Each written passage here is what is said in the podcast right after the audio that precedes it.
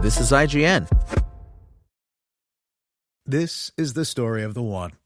As a maintenance engineer, he hears things differently. To the untrained ear, everything on his shop floor might sound fine, but he can hear gears grinding or a belt slipping.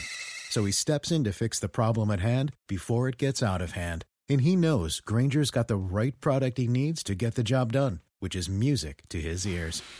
Call, clickgrainger.com, or just stop by. Grainger, for the ones who get it done. This is IGN. Empire of Light Review. Empire of Light will hit theaters in the US on December 9th and UK theaters on January 13th. Sam Mendes's Empire of Light is the rare movie about movies that might make you despise the entire art form. One of the worst prestige pictures in years, it's a soulless, artless, deeply misguided period film where all the pieces seem attractive on paper, but end up assembled in a form so shockingly uncinematic as to induce annoyance at best. Set in a coastal English town in the early 1980s, it's nominally about the changing tides of Margaret Thatcher's Britain, and nominally about the power of moving images. The characters all happen to work in a movie theater, you see, but it's only about these things if you really strain yourself to make the connections. It would be like calling a phone book a romantic paperback. Romance is central to Empire of Light as well, since it follows a listless, depressed, middle aged theater manager, Hillary, Olivia Colman, who finds a much needed spark when a young ticket taker, Stephen, Michael Ward, joins her staff for a summer before leaving for university. But this dynamic becomes increasingly buried beneath a barrage of disconnected subplots, whose literal and symbolic meanings Mendes can't seem to connect, or express with any kind of verve.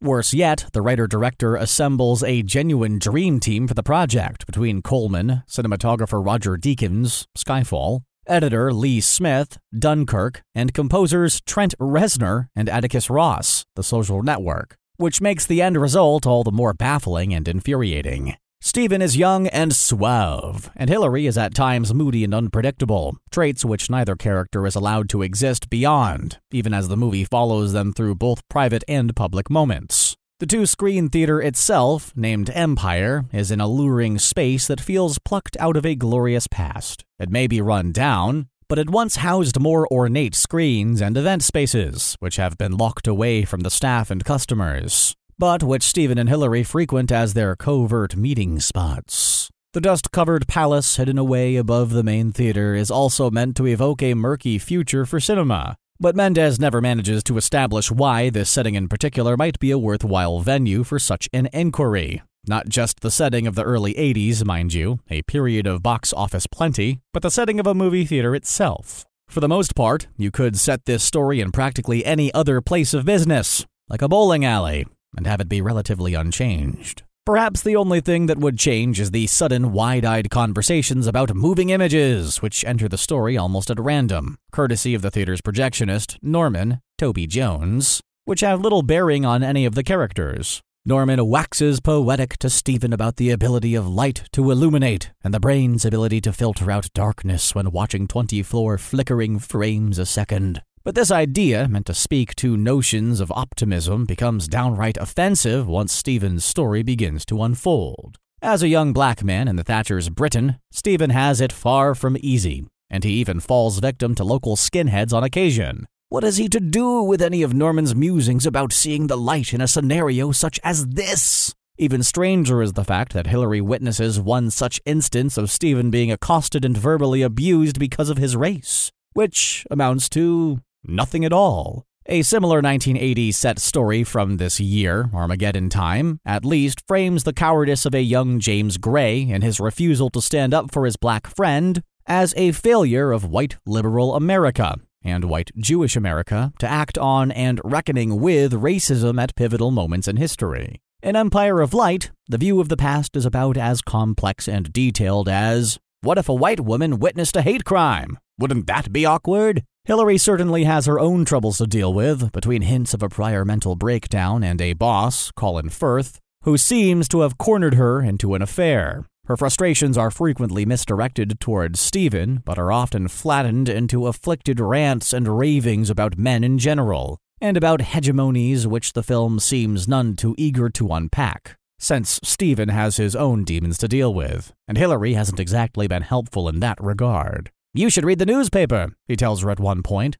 as if Empire of Light's key tactic is to raise some kind of nebulous awareness. But what's more eye opening than witnessing a hate crime firsthand? Though perhaps more accidentally eye opening is that the film reduces even racially motivated violence to window dressing for a story about nothing and no one. It all but disconnects the inhumane from humanity itself, and severs the rising white supremacy of the era from the whiteness of its characters, as it thoughtlessly meanders from scene to scene with nothing to say. Some of this might be forgivable if it were a story whose textures and images conveyed some kind of meaning in silence but it's all plainly conceived. The lighting is occasionally warm, the music occasionally operatic, but none of these elements feel jagged when things go awry for Stephen, or when Hillary's behavior becomes too erratic to manage, in a way that the film itself seems unprepared to capture. So it merely shoves her off into a corner and even keeps her off screen for extended periods, instead of confronting the ways in which she comes undone.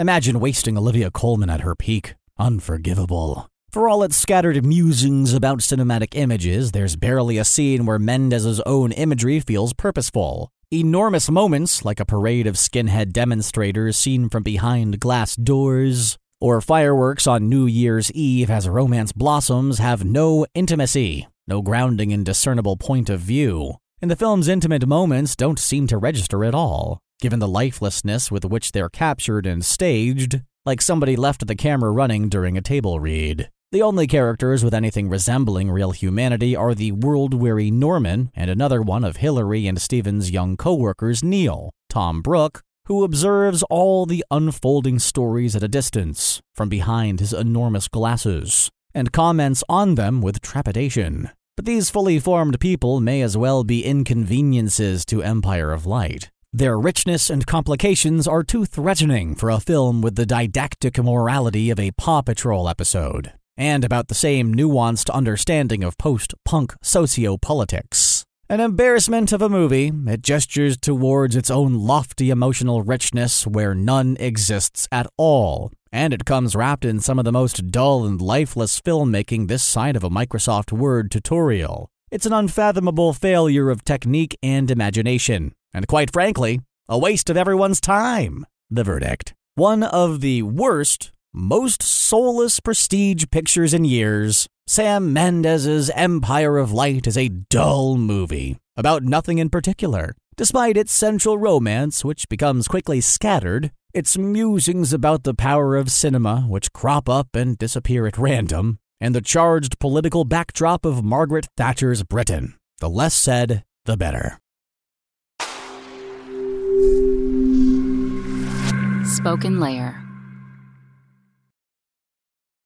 When you need mealtime inspiration, it's worth shopping Kroger, where you'll find over 30,000 mouthwatering choices that excite your inner foodie. And no matter what tasty choice you make, you'll enjoy our everyday low prices, plus extra ways to save, like digital coupons worth over $600 each week. You can also save up to $1 off per gallon at the pump with fuel points. More savings and more inspiring flavors make shopping Kroger worth it every time. Kroger, fresh for everyone. Fuel restrictions apply.